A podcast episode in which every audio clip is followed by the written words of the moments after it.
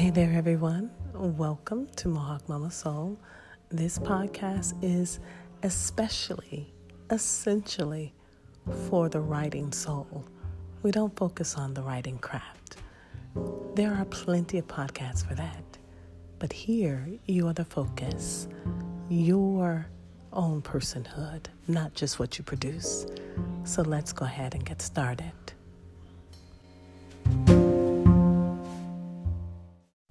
Ultimately, you are a soul who writes. Writing is work, writing is rest. It's your movement in the world, the unique embodiment of your freedom. You are a writer. If you hold yourself accountable for documenting, witnessing, journaling, educating, blogging, even writing copy, and this opens up others to their freedom, their imagination, their growth, and their healing.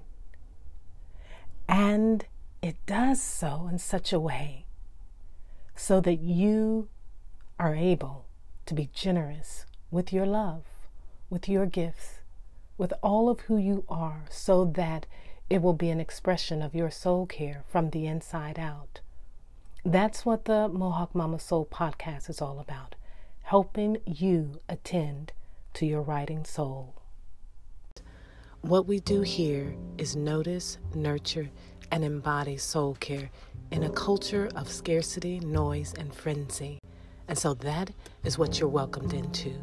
And anything that we are talking about will always come back to three foundational things that you notice, in order to nurture, in order to embody even more earnestly and intentionally.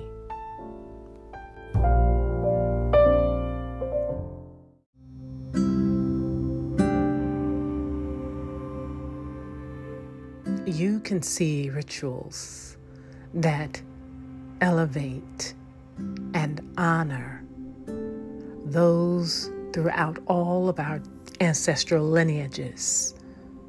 These cultural experiences bring us together to celebrate our belonging.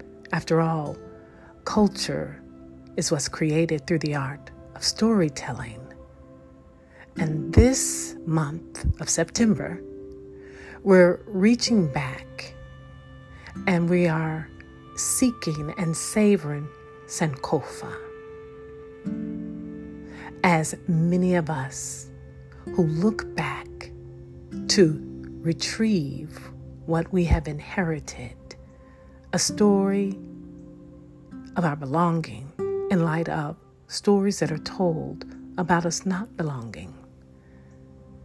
And so I want us to, during this self care awareness month, all month long, to seek and savor Sankofa. As we collectively and personally reclaim rites of passage that beckons us forth into the beauty of our belonging, our belovedness, our maturity, our flourishing. And so we're going to go back and retrieve something from last year that I did for Self Care Awareness Month. And you will, before this episode ends, if you don't already understand a little bit about Sankofa's beauty, we will get into how that can nourish us deeply, no matter what ancestral lineage we come from. But I especially embrace the lineage that I come from as being someone who is still in pursuit unraveling as much of the stories about my African descendantry. All right.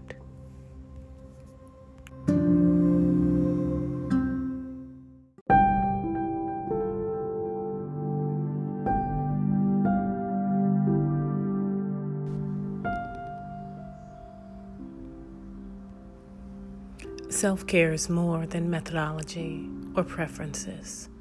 It's connection and congruency with and through the true self. We elevate, incentivize, and prioritize connection and congruency.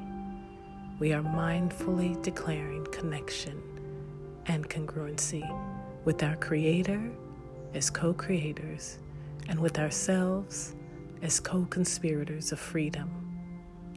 In every external and fruitful act of self care is a powerful internal work at the very root. Selah.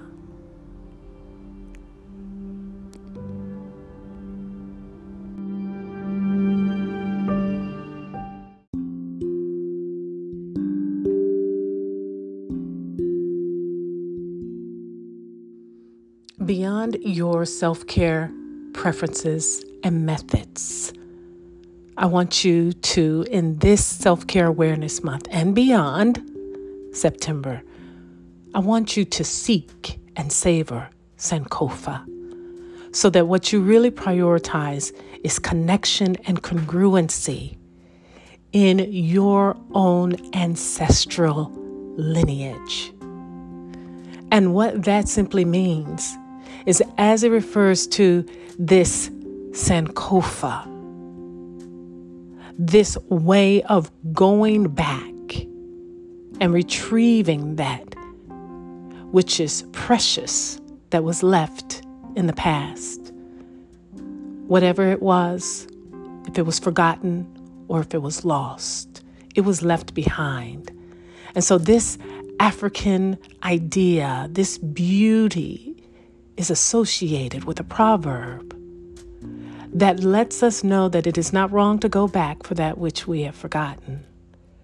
And it implores us to retrieve traditions and customs that have been left behind. That is what I want you to do in your ancestral lineage and your ancestral legacy. I have one disclaimer before we end our time today, and that is the fact that when we do reclaim rites of passages that are, are linked with Sankofa, with going back, that kind of experience will bring us to crossroads of descent into the depths of our longings, which can definitely lead to lament. Because after all, we're going to be facing things that we have either left behind knowingly or unknowingly, and the grief will be there.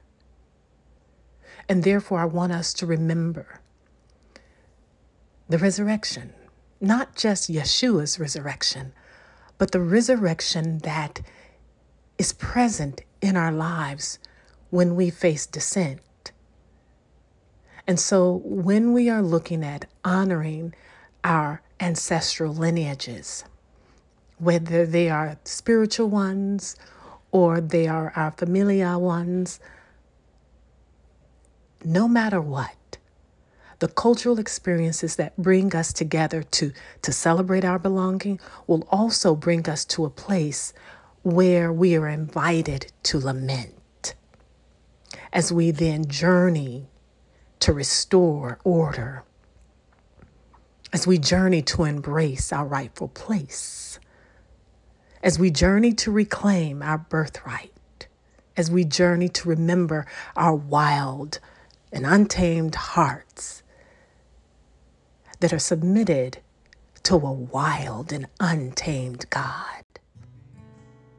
And we will journey to honor our longings that emerge on the other side of the lament.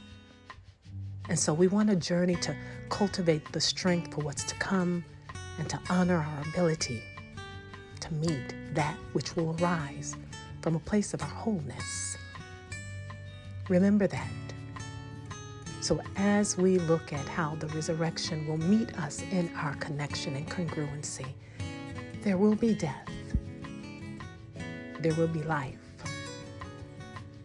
there will be a renewal,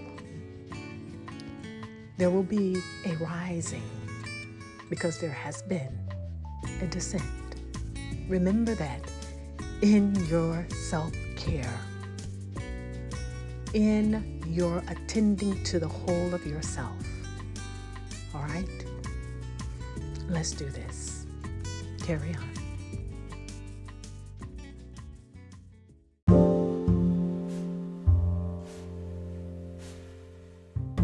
And don't forget to screenshot this podcast episode and share it freely. And please do me a favor and go and review the podcast and share with the world what difference it is making in your life. Share my mom's podcast with your friends.